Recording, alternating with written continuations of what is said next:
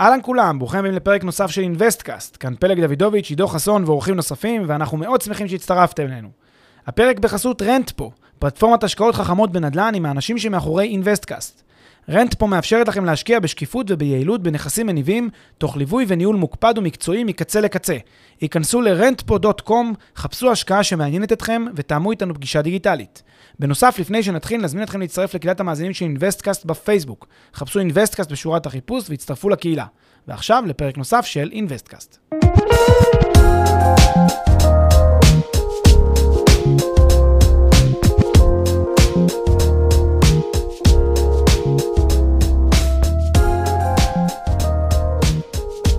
שלום לכולם, אנחנו בפרק מספר 25 של אינוויסטקאסט, בוקר טוב פלג, מה העניינים? אהלן עידו, מה קורה? מצוין. Uh, כמעט כל מי שהתעניין בהשקעות נדל"ן, בעיקר השקעות נדל"ן בחו"ל, uh, נתקל בחברות או במשווקים שהציעו לו להיכנס להשקעה עם איזושהי הבטחה בצידה. זה יכול להיות uh, תשואה מובטחת על קרן ההלוואה במקרה של קרנות מסוימות, זה יכול להיות uh, הבטחת uh, תשואת שכירות לתקופת זמן מסוימת, זה יכול להיות התחייבות למציאת סוחר, ויש עוד אלף ואחד uh, הבטחות uh, שונות ומשונות שמבטיחים למשקיעים כדי להניח את דעתם, כדי לגרום להם להרגיש uh, נוח, או כדי לגרום להם להרגיש uh, בטוחים יותר בכניסה להשקעה. Uh, והיום אנחנו רוצים uh, לפרק קצת את אותן uh, הבטחות uh, לגורמים, לנסות להבין את המבנה של uh, עסקת השקעה מהסוג הזה, כלומר עסקת השקעה שבצידה הבטחה, וגם לראות באיזה מקרים, uh, אולי יש מאחורי ההבטחות האלה משהו ובאיזה מקרים uh, לא. נתחיל, פלג. נתחיל בהחלט. אה, אז אה, נדל"ן והבטחות, זה שם הפרק. הרקע לפרק, אגב, הוא אה, שיחה די טריה שלנו עם מספר משקיעים. לא ניכנס לפרטים, אבל הם התייעצו, רצו להבין פחות או יותר מה מציעים להם במקום שפנה אליהם והציע להם, ושאלו את דעתנו. אבל למעשה זו תופעה שהיא, אנחנו חושבים אותה בתקופה האחרונה, בשנים האחרונות, המון יש באמת הרבה גופים שזה מה שהם משווקים, אה, ובוא שנייה ננסה רגע להסביר את זה במילים פשוטות. מציעים לך לקנות איזשהו נכס, או להשתתף באיזשהו מיזם, אה, שבו אתה קונה נכס, אה, אבל הם גם אומרים לך, לצד זה שאתה הבעלים של הנכס הזה, אנחנו גם מבטיחים לך משהו. אנחנו מבטיחים לך למשל את התשואה, אנחנו מבטיחים לך למשל שנמצא שוכרים, אנחנו, אנחנו, אנחנו, בגדול, ואתה יכול להיות רגוע. אנחנו דואגים להכל, אתה יכול להיות רגוע, אבל גם זה, זה מגובה באיזושהי הבטחה שלנו. הבטחה בנוגע בעיקר לתשואה, כי זה מה שבסופו של דבר אתה רוצה לעשות. ואז, אה, כן, הדוגמאות הן רבות. אה, למשל, יש אה, פרויקט בתי, בתי מלון במדינה מסוימת, שאומרים, אנחנו דואגים לכל ה... למציאת ה... הנופשים, ואתה לא צריך לדאוג לכלום, אתה רשום כבעלים על היחידה בבית המלון, ואנחנו נותנים לך בהבטחה אה, אחוז אה, בחודש אה, הכנסה, ו... או איקס אחוז בשנה תשואה שנתית. או פרויקט דיור מוגן איפשהו, אנחנו דואגים לדיירים, אתה מקבל את התשואה השנתית המובטחת שלך. או דירה במדינה כלשהי, ואנחנו מבטיחים לך שיהיה סוחר, ואם לא יהיה סוחר, אז אנחנו דואגים לשלם לך את דמי השכירות כדי שאתה תקבל, את, שהכל יהיה לך יציב וטוב. עכשיו, אה, נתחיל ונאמר שאנחנו אה, לא מתייחסים בפרק הזה, כמובן, לאיזושהי חברה, איזשהו משווק, לא בארץ, לא בחו"ל. אה, יש, אה, אני לא יודע כמה אתם מכירים ומכירים או, שמעתם על חברות בעולם, אבל זו תופעה גורפת גלובלית. יש אותה, ב, ב, אנחנו פוגשים משקיעים מטיוואן, ומשקיעים מקמבודיה, ומשקיעים מארצות הברית כמובן, ומשקיעים מגרמניה, ובכל מדינה יש להם את ה... אה, את ה-guaranteed return הזה שלהם, את התשואה המובטחת שעליה הם עובדים, ו- וזה מה שהם מספרים למשקיעים.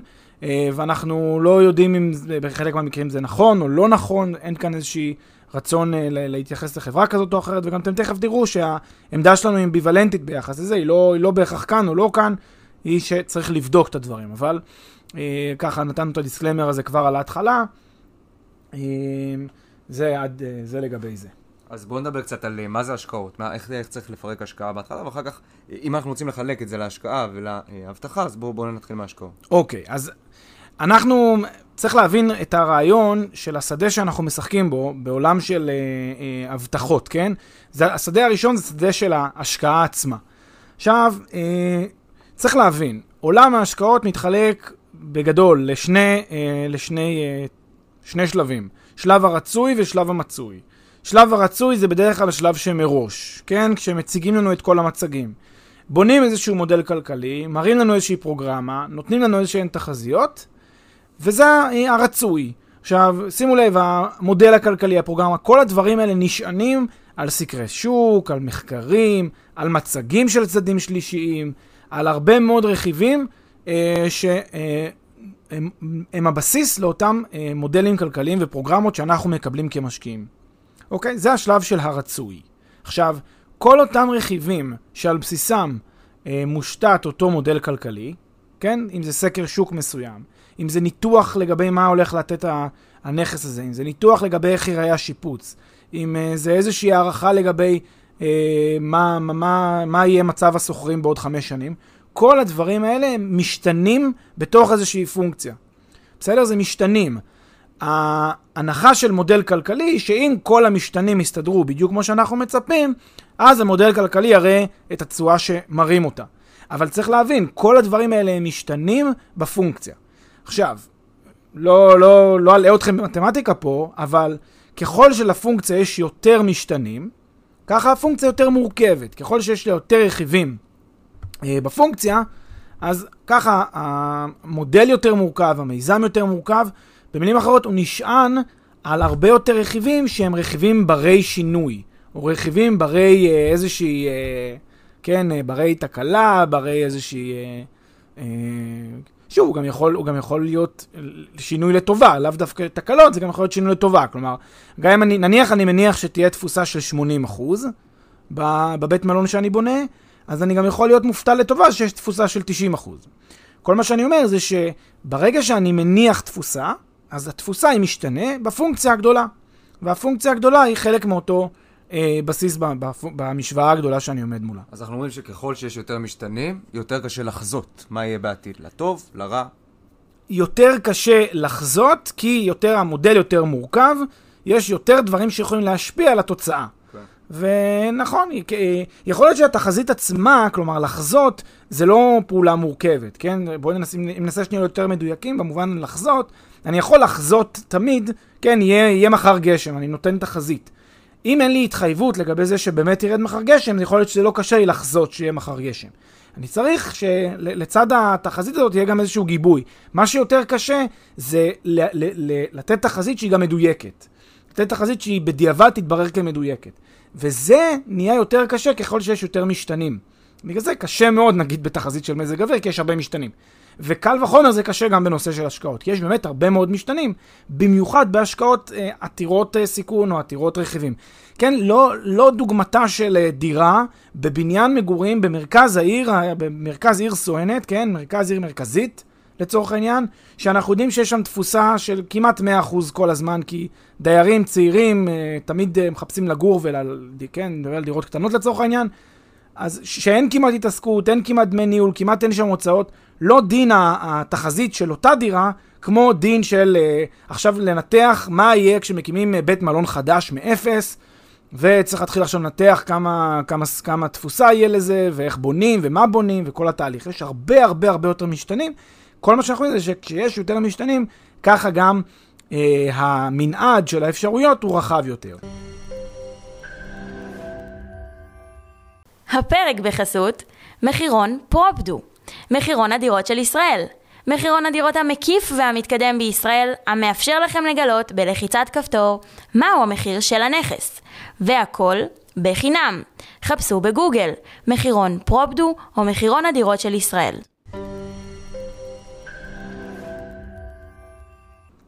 אוקיי, okay, אז דיברנו על, ה... על הרצוי, על הרצוי, על, על הרצוי, על התחזית, על המודל, על המורכבות של מודלים ככל שהעסקת ההשקעה יותר מורכבת. מה במצוי, מה קורה בפועל? המצוי, מה, ש, מה שצריך לקחת בחשבון זה שתמיד יש פער. אוקיי, אנחנו עם עשרות שנים של אה, יזמות, ואנחנו אה, במערכת שלנו גם אנחנו אה, מכירים מאות ואלפי יזמים. עוד לא שמענו כמעט אף פעם על מצב שבו המודל והמציאות היו אחד לאחד זהים. זה פשוט לא קיים. אין דרך, אין דרך להגיע לדיוק כזה. כלומר, תמיד יש שינוי. אגב, לא רק בהשקעות, הפער בין מודלים לבין מציאות הרבה פעמים אה, לא קטן. חד משמעית. בעולם שהוא עולם, אה, כן, שנשען על כל מיני אה, משתנים, ושיש כל מיני דברים שמשפיעים על, ה, על התוצאה הסופית, אז כמובן שאנחנו נראה פער בין הרצוי למצוי, או בין התחזית לבין מה שקורה בפועל. זה כמובן לא נכון רק להשקעות, רק שבהשקעות זה הרבה יותר כואב בכיס, אז הרבה יותר אנשים ערים לזה, או צריכים להיות ערים לזה. Okay. על מה שהטענה היא שתמיד יש פער בין הרצוי למצוי, תמיד, אה, אני יכול להגיד בוודאות, בוודאות, כי, כי ההסת, ההסתברות שזה יהיה בול אחד לאחד, בדיוק כמו שהבטיחו, מאוד מאוד מאוד נמוכה. שוב, זה לא אומר בהכרח שהיא תהיה למטה. יכולה להיות גם הצלחה למעלה, וקורה לפעמים שמודל, שמצליחים להכות את המודל, זה קורה לפעמים. למרות שהרבה מאוד פעמים, אה, גם, אה, כן, מטעמי שיווק אנשים מרימים טיפה את המודל למעלה כדי להצליח למכור, ואז אה, יותר נדיר שמצליחים להכות את המודל כלפי מעלה, אבל גם זה יכול לקרות. רק מה, מה, ככל שזה יותר מורכב, ככה יש מנעד יותר גדול בין הרצוי למצוי. אם יש משתנה אחד קטן, אתה תצפה שיהיה קרבה יחסית בין הרצוי למצוי. אם יש לך הרבה משתנים, הפרויקט כבר מתחיל להיות יותר נשען על המון המון המון רכיבים בדרך, כמובן שהמנעד, הטווח אפשרויות בין הרצוי למצוי, הולך וגדל. אוקיי? זה הנושא של שדה ההשקעות. טוב, אז בואו ניכנס, בואו בוא נצלול להבטחות, להבטחות שבצד ההשקעות האלה. אוקיי, אז עכשיו אנחנו בשדה ההבטחות. אז קודם כל צריך להבין שהשקעה לחוד, הבטחה לחוד. אנחנו תכף נר, נרחיב למה הכוונה, אבל צריך לשים לב שההבטחה או רכיב ההבטחה בהשקעה הוא רכיב מתחום אחר, מתחום השיווק. הוא לא מתחום הנדל"ן, הוא לא מתחום הכלכלה. כלומר, ברגע שנותנים לנו איזושהי הבטחה לתשואה או הבטחה לדמי שכירות או כל דבר כזה או אחר, הסיבה, ה-number one, היא שיווקית. אף אחד לא יתחייב לי על תשואה אם הוא יכול למכור את זה בלי. כן, אין, אין לו שום סיבה, הרי למה שמישהו יתחייב לי על משהו אם הוא יכול בלי ההתחייבות הזאת למכור לי, אז, אז יש לו פחות נטל שהוא צריך לעמוד בו. ולכן צריך להבין שנושא של האבטחה הוא נושא שיווקי הרבה יותר משהוא נושא עסקי כלכלי. אה, וזה בעצם הבסיס. צריך גם להבין את התמריץ הפשוט של אותו בן אדם שמשווק את אותה הבטחה. התמריץ שלו היא לסגור את העסקה. עכשיו, יכול להיות שהוא מאוד מאמין בה, והוא רוצה לרתום אותי, כי הוא יודע שאני סקפטי ואני לא נוטה להאמין בקלות, ולכן הוא מספר לי את הנושא של ההבטחה, ואומר לי, תסמוך עליי, אני, אני אדאג אה, לשמש לך ערב במקרה שההשקעה לא תצליח. ואז הוא, הוא רותם אותי בדרך הזאת. אבל יש גם כאלה שלוקחים את ההבטחה הזאת ובאים בגישה קצת שונה, אומרים, אה, כל המטרה שלי לסגור את העסקה, אני הרי נפגש עם הכסף בהתחלה, מה יקרה אחר כך, אלוהים גדול? עוד חמש, שש שנים, א', לא יזכרו, וגם אם יזכרו כבר לא יהיה את מי לתבוע, לא יהיה למי לבוא בטענות. בקיצור, המטרה היא לסגור את העסקה. וכשזה הסיפור פה, אז צריך להבין, זה בסך הכל סיפור שיווקי פשוט, פשוט מאוד. זה איזשהו עוד איזה אלמנט בשיווק שסיפרו לנו. אז uh, במקרה כזה, גם ההבטחה אין לה יותר מדי כיסוי, אבל תכף נגיע למה צריך לעשות בפועל וגם להבין את זה יותר לעומק. אוקיי, אז אלה שתי, שתי בגדול הגישות, או שתי המטרות שבגללן אני משתמש בנושא של אבטחה. אחת, אם אני רוצה לרתום מישהו כי אני מאוד מאמין בזה, והשנייה, זה לא אמיתי, אני לא באמת מתכוון לזה, זה רק כדי לרתום, לסגור את העסקה. בכל מקרה, המטרה של זה היא שיווקית. בכל מקרה, המטרה של זה היא אה, אה, לז, ל, ל, ל, לעשות טרנזקציה. אוקיי? עכשיו, צריך לעשות אה, הבחנה מאוד מאוד חשובה שעוברת כחוט השני לאורך כל הדיון הזה, צריכה לעבור, בין עסקאות שהן עסקאות אבטחה קלאסיות, לבין עסקאות אבטחה שהן אותן עסקאות שאנחנו מדברים עליהן היום. מה זה עסקת אבטחה קלאסית? מה זה הלוואה? זה בדיוק זה. אם אני נותן למישהו הלוואה, אז הבן אדם שאני נותן לו הלוואה, נותן לי הבטחה לתשואה, לריבית. הוא מתחייב להביא לי כסף. כל רבעון, כל שנה, לא חשוב מה המועד, אבל זה בדיוק עסקת אבטחה. לכן אין פה איזה באמת חדש תחת השמש, כשנותנים לי הבטחה גם בנדל"ן, כן? יכולים להגיד לי, תשמע, עזוב את הנדל"ן, אני נותן לך הלוואה ו-10% לשנה. 5% לשנה. זה ההבטחה, זה, זה ההלוואה שאנחנו עושים בינינו, וזו עסקת הלוואה רגילה. כשמדובר בעסקת הלוואה, הכל פשוט. יש עסקה ברורה מול העיניים, יש מלווה, יש לווה, יש קשר ישיר בין הלווה למלווה, והכל טוב ויפה. על איזה עסקאות אבטחה אנחנו מדברים פה היום? על מצבים שבהם יש לנו קונה של נכס, הוא הבעלים של הנכס, ומישהו, שזה לא הסוחר שלו מן הסתם, מישהו אחר, אומר לו, אני מתחייב כלפיך לתת לך איזושהי אה, תשואה. אוקיי? איזושהי תשואה קבועה, או להבטיח את דמי השכירות. עכשיו, מי אני ביחסים שבינך, בעל הנכס, לבין הסוחר. מי אני? אני צד ג'. אני שמתחייב כלפיך הוא צד שלישי. הוא לא חלק מה, מהסיפור הישיר שבין, ה, שבין בעל הנכס לבין, לא יודע מה, הסוחרים שלו. הוא צד שלישי. וכשמבינים את זה ככה, במובן הזה, אנחנו רואים שעסקת האבטחה שעליה אנחנו מתכוונים כאן, זה, זה בכלל לא עסקה שהיא אה, אה, קשורה באיזושהי דרך לנכס. זה כאילו עסקה נפרדת לגמרי. תחשבו על זה ככה, אני קונה נכס, אני הבעלים שלו, אני מקבל הכנסות מסוחרים וכולי וכולי וכולי, ומעבר לזה יש לי גם עסקה נפרדת, עסקת הלוואה, מול איזשהו צד שלישי שבכלל לא קשור לנכס הזה. פגשתי אותו במקרה ברחוב, אמר לי, אתה יודע מה? אם הסוחר לא משלם לך, אני דואג להשלים את היתרה. ואז אני מבין שיש לי פה בעצם שני חוזים, שתי התחייבויות, שתי עסקאות נפרדות. עסקה אחת זה עסקת נדל"ן, אני קונה נכס, עסקה שנייה זו עסקת אבטחה, או הלוואה אם תרצו לקרוא לזה, מול צד שלישי, שהוא לא קשור בכלל לנכס. Okay, אוקיי, עכשיו, מה המשמעות של זה? אז מה אנחנו צריכים לזכור כשאנחנו אה, אה, מסתכלים על שתי העסקאות האלה? אה, רק לפני זה אני רק אומר איזה משהו, הערה שכזה עברה קודם, אין הבדל בין תשואה אה, אה, מובטחת לבין אה, כל הדרכים האחרות, כן? בין אם זה תשואה מובטחת שאומרים לי, תשמע, אני מבטיח לך חמישה אחוז, או בין אם זה שאני מבטיח לך דמי שכירות של אה, אלף דולר בחודש, או לא יודע מה. כל הצורות האלה הם די אותו דבר, כי בסוף המשמעות שלהם זה שמישהו נותן איזשהו גיבוי, או אומר לי, אני אתן לך גיבוי למקרה שהעסקה הזאת לא, לא תצליח כמו שאתה מצפה שהיא תצליח. אז זה לא משנה אם זה תשואה מובטחת, או שזה אה, דמי שכירות מובטחים, או שזה כל מיני צורות, או שאני מבטיח למצוא לך סוחר, ואם לא, אז אני, אני דואג לזה. בקיצור, כל מיני צורות של אבטחה הם אותו, אותו סיפור בגדול, המטרה היא אה, כאילו ליצור לי איזושהי מחויבות של מישהו להצלחת ההשקעה הזאת. עכשיו, מה שאנחנו טוענים בהקשר של ההבטחות האלה, זה שהרבה אנשים לא עושים את ההבחנה הנכונה, כמו שהרגע ציינו, בין העסקה הפיננסית לעסקת, לעסקת הנדל"ן. הם רואים את זה כאילו זו עסקה אחת, אני משקיע בנדל"ן וגם מקבל 10% תשואה, וזה לא המצב. אלא יש פה בעצם שתי עסקאות, עסקה פיננסית מול צד שלישי ועסקת הנדל"ן. עכשיו, עסקת הנדל"ן, אני מנתח אותה כמו כל עסקת נדל"ן אחרת. אני צריך להבין איזה שוק אני פועל, איזה מדינה, איזה עיר, מה מאפייני הרקע של העיר, מה הנתונים הכלכליים, אה, מה אה, דמי השכירות המקובלים, מה המחירים המקובלים, עושה ניתוח רגיל לגמרי לעסקת הנדל"ן הזאת, בהתעלם מרכיב, מהרכיב הפיננסי שזה רכיב האבטחה. כי זו עסקה נפרדת, קודם כל נחליט שהעסקה כעסקת נדל"ן היא עסקה שמתאימה לי. אם אני מוצא אותה כעסקה שמתאימה לי, כעסקת נדל"ן, ואני מוכן להשקיע בה כעסקת נדל"ן, עכשיו אני עובר לשאלת התשואה, לשאלת ה... לשאלה הפיננסית. שימו לב, וזה גם בדיוק מראה לכם למה פה זה רק עניין שיווקי. כי אני צריך קודם כל להשתכנע שעסקת הנדל"ן היא טובה.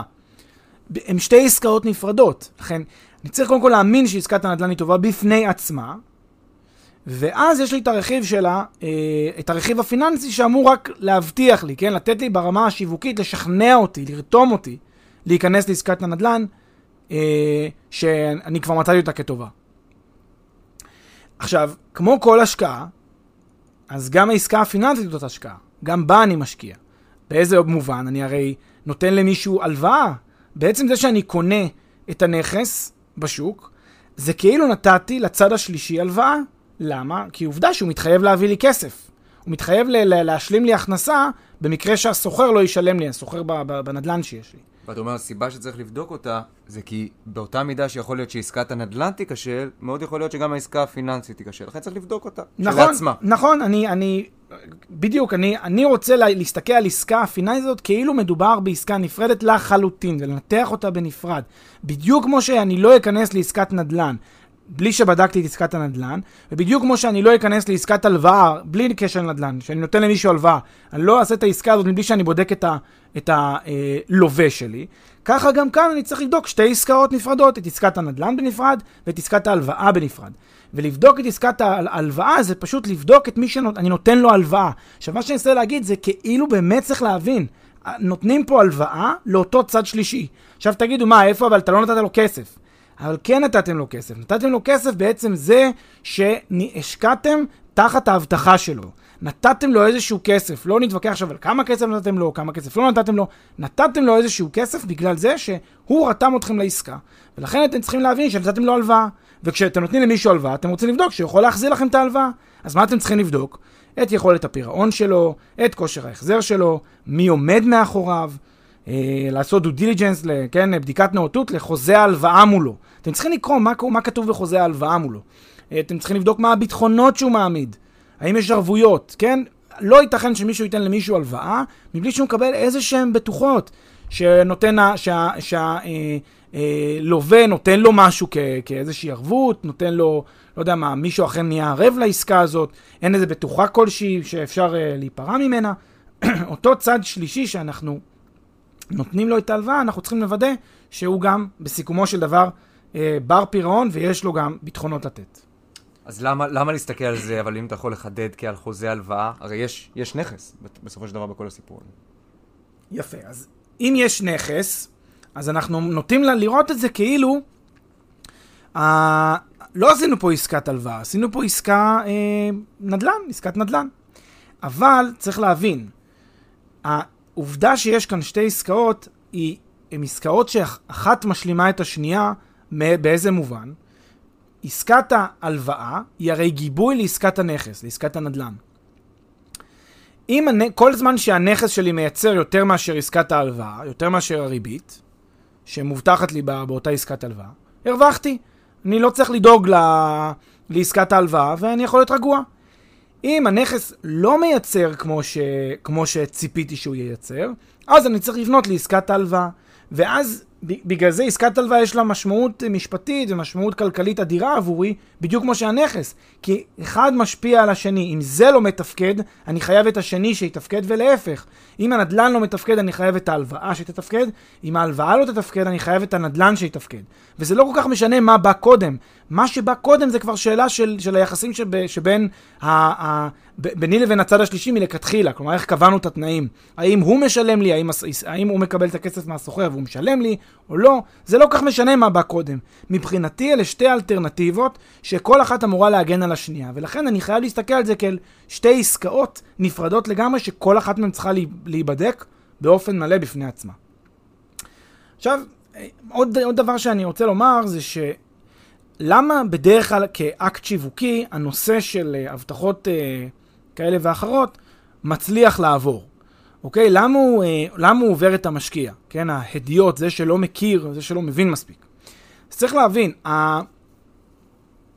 המשקיע אה, מזהה השקעה בנדל"ן כהשקעה הונית. מה זה השקעה הונית? הוא הבעלים של הנכס, של, כן, מלוא הנכס לצורך העניין, בואו נתעלם רגע ממשכנתה, הוא הבעלים של הנכס ויש לו סוחר, והוא יודע אם יש ירידות ערך בשוק, אם הסוחר לא משלם, אם יש בעיות מסוימות, תקלות, שיפוצים וכולי, הוא יודע שהוא צריך, אה, הוא נכנס לתמונה וזה, וזה הכסף שלו שנפגע, או שהוא צריך להוציא כסף out of pocket, או שהוא צריך אה, לא לקבל חודש אחד דמי שכירות, או חודשיים, או חמי, חמי, חמישה חודשים לא לקבל דמי שכירות בגלל שלא מצאו שוכר. כלומר, כשבן אדם קונה נכס, הוא עושה את זה כעסקת equity, הוא הבעלים של הנכס. מה שנותן מנגנון של אה, אותו חוזה הלוואה, אה, לא, אה, שנייה לפני מה שנותן המנגנון של החוזה הלוואה, נגיד עוד משפט. יש עוד אלטרנטיבה בעולם הנדל"ן, והיא לתת הלוואה. נניח אני, אה, יש לי, אה, אה, אה, אני רואה נכס, אבל אין לי כסף, אני מאמין מאוד בשוק מסוים, ואני רוצה לקנות את הנכס הזה.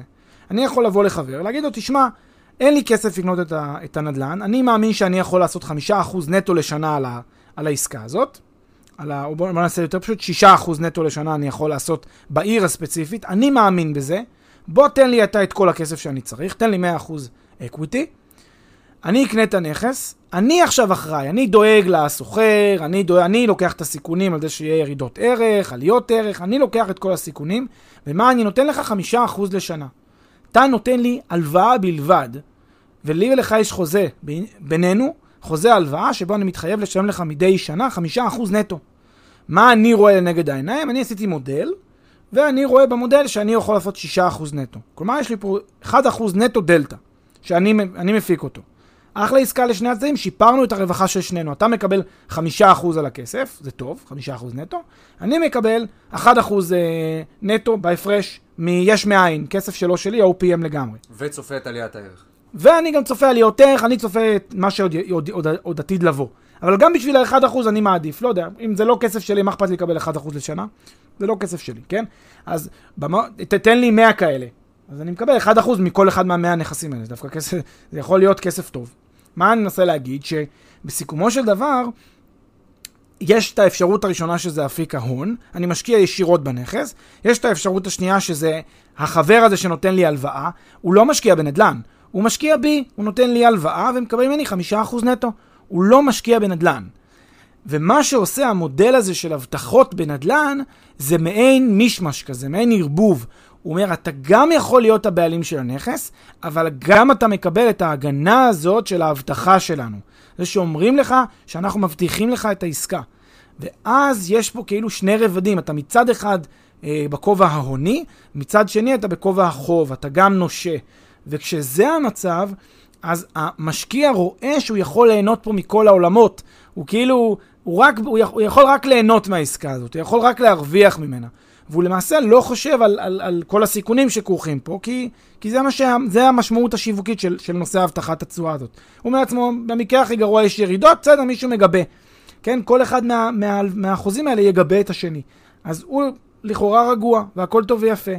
אז זה, זה התפיסה שעומדת מאחורי זה, אבל בפועל, כמו שאני אומר, יש פה בעיה בתחום הזה, שיש הרבה פעמים הבטחות שהן ריקות, או הבטחות שהן לא יקוימו במלואן, בגלל שיש כאן את ההיבט השיווקי, שכל המטרה שלו זה לסגור את העסקה, לא בטוח רואים את פני העתיד, לא בטוח מנתחים את זה כמו שצריך לעתיד, ושוב, חזרה להתחלה, יש, יש את הפער בין הרצוי למצוי. גם אם, גם אם מאוד רוצים, לא יהיה איך לכסות את, את התשואה המובטחת הזאת באיזשהו כסף, אם, אם, יש, אם המודל מתברר כמודל מוגזם לטובה. אז זה, ה, זה ה, הסיבה שבגללה אני חושב, אה, האפקט השיווקי הזה מצליח כל כך טוב. טוב, אז עד עכשיו אה, דיברת בעיקר על אה, הבטחות שהן, אפשר לומר, בחלק מהמקרים לגיטימיות. והסברת שצריך להסתכל על. אה, עסקת ההבטחה הזאת כעל עסקה נפרדת מעסקת ההשקעה המקורית בנכס. אה, יש מקרים שבהם אה, ההבטחות האלה הן לחלוטין לא לגיטימיות, או אפילו ברמת ההונאה. יפה, אז שוב כאמור, הרעיון הוא שאנחנו לא חווים דעה אם הבטחת התשואה או השכירות היא דבר טוב או רע. יש כאלה שהם באופן גורף, לא, תמיד זה רע. אני לא אומר שזה תמיד רע, לפעמים זה רע, לפעמים זה לא רע, לפעמים זה יכול להיות אחלה דבר.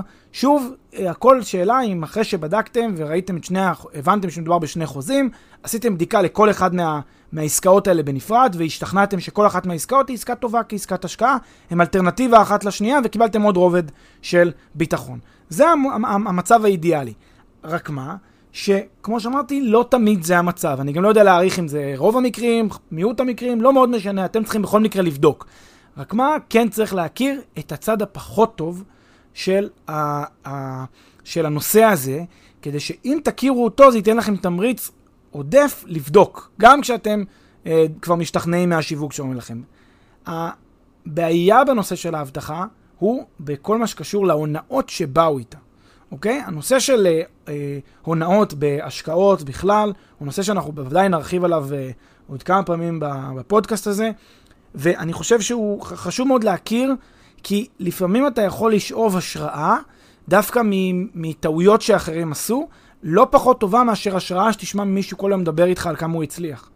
יש חשיבות אדירה לשמוע גם את הדאונסיידים של אנשים, ובהקשר של הונאות זה לא downside אפילו שאתה כאילו יכול להגיד אה, טעיתי במשהו, אלא פשוט ניצלו את התמימות שלי, ולנצל תמימות של אנשים, זה דבר ש... אה, אה, מה לעשות, אתה כמעט לא יכול להתגונן מפניו בתור אה, משקיע, כן, שנותן אמון, שבסך הכל מנסה אה, להתפרנס בכבוד, ובסך הכל רוצה עוד, עוד איזושהי הכנסה.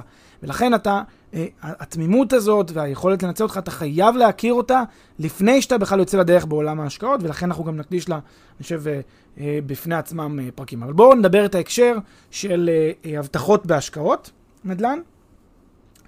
אה, כזכור, כחוט השני אמרתי, הנושא הזה של אה, אה, הבטחות התשואה זה עניין שיווקי. ולכן לא תמיד עומד מאחורי ההבטחה הזאת איזשהו כיסוי. ועכשיו, יש בכל זאת בעיה מסוימת שייתקל בה אותו משווק. הרי משווק לא רוצה לחיות רק לשנה הראשונה. אותו משווק, כשהוא מציע לי את הבטחת התשואה, הוא אומר, תשמע, אני הרי... אה, אני, אני, יש אני רוצה לבנות כאן משהו, אני לא רוצה רק עסקה אחת זבנג וגמרנו. אלא אם כן, אני, הוא ממש נוכל. אבל רוב האנשים הם, הם, הם, הם עוד לא בכיוון הזה. אומרים, אני עוד רוצה קצת יותר אה, לשמר על איזשהו מוניטין טיפה יותר ארוך טווח. אז הם מנסים טיפה לשחק, טיפה לעשות כל מיני הגמשה של הדבר הזה.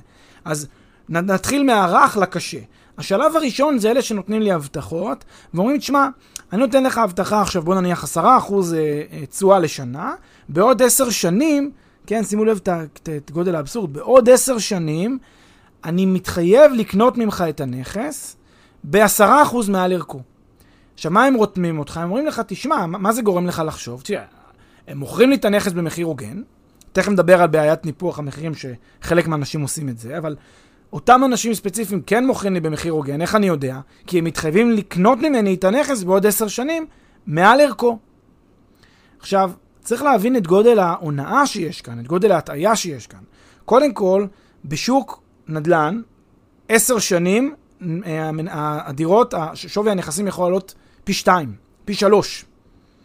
אוקיי? יכול לעלות עשרה, חמש עשרה, עשרים אחוז לשנה, לפעמים. בישראל זה מה שהיה, חמש, שש שנים אה, האחרונות. 15, 12, 13, 14 אחוז לשנה, עליות מחירים. עכשיו, זה לא מקרי שאומרים לך בעוד 10 שנים ב-10 אחוז. אה, כי אם השוק עולה ויחסית הוא יעלה, מה, מה זה 10 אחוז בעוד שנה? זה, זה ריבית של 0.8, 0.7 אחוז לשנה, עליית ערך. זה כלום. זה שוק שהוא לא זז. זאת אומרת, הם לא הבטיחו לך פה אה, שום דבר אה, יוצא דופן על ה-10% לקנות ממך את הנכס בעוד 10 שנים. אבל גודל ההטעיה יותר גדולה, כי 10 שנים זה גם הרבה זמן במונחים עסקיים. הרבה מאוד חברות לא ישרדו את העשר שנים האלה. איפה, איפה אתה ואיפה עוד עשר שנים? מי יתחייב לקנות, מי היום מתחייב לקנות ממך? מי מבטיח לך שמחר הוא בכלל יהיה קיים כדי לקנות ממך את זה אחרי עשר שנים? אוקיי? עכשיו, זה עד... והדבר הנוסף, זה עדיין לא אומר שלא ניפחו לך את המחיר. מאוד יכול להיות שקנית כן בניפוח מחירים מסוים, קנית נניח דירה ב-120-130 אחוז מערכה, כלומר יותר מאשר ערכה, ותכף נגיד את הפרקטיקה שבו אתה תשלם לעצמך את התשואה. קנית ב-120-130% אחוז מערכה, ואז אומרים, עוד עשר שנים אנחנו נמכור לך, נקנה ממך את הדירה הזאת ב-10% אחוז יותר מערכה היום. ואז הם בונים על זה שהפער הזה שהם גבו ממך באקסטרה ביום שקנית, יצטמצם לאורך השנים כדי שיהיה להם יכולת למכור לך את, ה, את הדירה באמת ב-110% מערכה היום. ואז הם באמת, כאילו, הם, הם עושים פה עסקה שהיא לכאורה אה, עסקה שלא לא יכולה מבחינתם להפסיד. מי שלא שם לב להטעיה שהוא עבר, זה אתה דווקא. עכשיו, התופעה, הבעיה השנייה, או ההונאה השנייה שנגרמת היא הונאת ניפוח המחירים, והיא מתכתבת גם עם המשפט האחרון שאמרתי. לפעמים מה שעושים אותם אנשים, שוב, הם, הם רוצים להגיד לי, טוב, תשמע, אני אתן לך 8% תשואה לשנה מובטח. אבל אין להם מאיפה לתת את אותם 8% מובטח, כשהם יודעים שיש פער בין הרצוי למצוי. אולי לא יהיה סוחר, אולי לא יהיה... אז מה הם אומרים? מלכתחילה, אני דואג לתמחר את הנכס הזה יותר מאשר מחירו בשוק. יותר מאשר מחירו ההוגן. נניח אני במקום לגבות ממך 50 אלף דולר על הנכס, אני אגבה ממך 70 אלף דולר על הנכס. אוקיי? הרבה יותר מאשר מחירו בשוק. אוקיי? המקרה הזה 40 אחוז יותר מאשר מחירו. 20 אלף דולר העודפים שגביתי ממך, אני אחלק לך, אחלק את זה, את אותם 20 אלף דולר, כאיזשהו פיצוי למקרה שבו יהיו בעיות עם הסוחרים. ואז מה שקורה, את אותם 20 אלף דולר עודפים שאתה שילמת לי על הדירה הזאת, אתה משלם לעצמך את אותה הבטחה שמישהו, שאותו צד שלישי נתן לך. במילים אחרות, אתה, מש... אתה מבטיח לעצמך, בכספך שלך, את התשואה שמישהו אחר הבטיח לך. ולכן על פי רוב תוחמים את זה בזמן. כלומר, אומרים, אני מחזיר לך 8, מתחייב לך ל-8% תשואה לשנתיים. בגלל ש... כדי שלא ייגמר כל הרווח הזה שבין ה-50 ל-70. או בגלל שלא, לא, שזה כבר נהיה מוגזם לגבות את ה-40% עודף, כן? פעם עוד אפשר לגבות את ה-40% עודף, היום אנשים כבר בודקים, ואז זה לא 40% עודף, אז לוקחים לך 8% יותר מאשר מחירו בשוק. בלי שאתה מרגיש, 8% יותר, ואז אין להם הרבה זמן, אין להם הרבה בשר לאכול לאורך התקופה הזאת, אז הם תוחמים לך את זה בזמן. שנתיים אנחנו נחזיר לך, שנתיים ניתן לך תשואה מובטחת. וזה אותם בעצם, אותם 8,000 אה, דולר עודפים שהם גבו ממך אה, אה, באותה תקופה, לא, 16,000 דולר. כן, למעשה אתה אומר זה קצת כמו להגיד, אני קונה נכס ב-50,000 דולר, שם 20,000 דולר בצד, למקרה שלא יהיה לי שוכר, וישלם לעצמי מה-20 אלף דולר האלה דמי שכירות. למעשה זה... בדיוק. זה מגוחך. זה, זה בדיוק מה, ש, בדיוק מה שהם עושים, שוב, כשזה, כשמדובר בהונאה, כן? כן, לא, מדובר בהונאה. לא כולם עושים את זה מן הסתם, זה לא הכוונה, אלא כשמדובר בהונאה, זו, זו אחת הצ- הצורות לעשות את זה. הם, ימכרו, הם יתמחרו את הנכס אה, עוד אה, 8%, ולצורך העניין, ונגיד אה, אה, ייתנו לך, יגבו ממך בעצם 4,000 דולר יותר מאשר נכס ששווה 50, במקום 50 ימכרו לך ב-54, 4,000 דולר האלה ישמשו כדי לכסות את הדמי שכירות. העודפים, אם לא תצליח להשכיר. אה, ההונאה השלישית, שהיא כבר ההונאה החמורה ביותר, אני חושב, מבין כל הדברים האלה, זה כבר ממש הונאות פונזי. כלומר, יבואו ויעשו מין מכירות צולבות, כלומר, ימכרו לאחד את הנכס באיזשהו מחיר, ואז ברווח שהם, הם, הם, הם, מהעמלה שלהם, שהם גרפו מאחד, הם ישלמו את ה... יבטיחו את התשואה לכאורה של הקונה הבא. ואז בעצם מה שקורה, כל קונה הוא בש, בשרשרת מממן לקונה הבא שאחריו את הכיסוי להבטחת התשואה. וזה דוגמה כבר להונאות אה, אה, הכי הכי אכזריות שיכולות להיות, הונאות פונזי כאלה, הונאות פירמידה. כלומר, כל קונה בשרשרת מבטיח את התשואה של הקונה הבא, או של הקונה שלפניו. ואז מה שקורה, עד שלא ייגמרו הקונים, לכאורה אף אחד לא מרגיש שיש פה הונאה ושזה הכל מעגל כזה, בסוף ייגמרו הקונים, כי זה דרכן של הונאות פונזי, בסוף ייגמרו הקונים, כשיגמרו הקונים, כל הפירמידה הזאת תתמוטט. חוץ מהשכבה הראשונית. חוץ מאותו בן אדם ש... שהוא כבר נעלם ל... ל... ל... לחו"ל, הוא כבר לקח את הכסף וברח. וזה בדרך כלל גם מה שקורה. אז לסיכום, מה שאני חושב שצריך לקחת מהפרק של היום זה ככה. קודם כל, אה, צריך להבין שהנושא של הבטחות אה, בנדל"ן זה עניין שיווקי, הרבה יותר משזה עניין כלכלי או נדל"ני. צריך להבין שמדובר בשני חוזים נפרדים לגמרי. חוזה אחד זה עסקת הנדל"ן, רכישת הנכס. חוזה שני זה חוזה הלוואה מול אותו צד שלישי שמתחייב לתת לי את התשואה. צריך לנתח כל אחת מהן בנפרד. אם השתכנעתם אחרי שניתחתם כמו שצריך, שיש פה שתי עסקאות legit, מה שנקרא, הכל תקין, יאללה, צאו לדרך. אם אתם מרגישים שהעסקה, ה... עסקת ההלוואה לא מגובה באיזשהם ביטחונות, או שיש לה בעיות, אז אתם מבינים שאין באמת בשר להבטחה, וזה בסך הכל מש- משפט שיווקי שאמרו לכם אותו, שאין מאחוריו שום כיסוי. והדבר האחרון הוא שצריך להיזהר מאוד בהקשר הזה, בגלל שזה כר פורה להונאות. שוב, אה, הכל יכול להיפתר אם תבדקו כמו שצריך. בנימה אופטימית זאת. כן. תודה רבה, פרק. תודה עידו.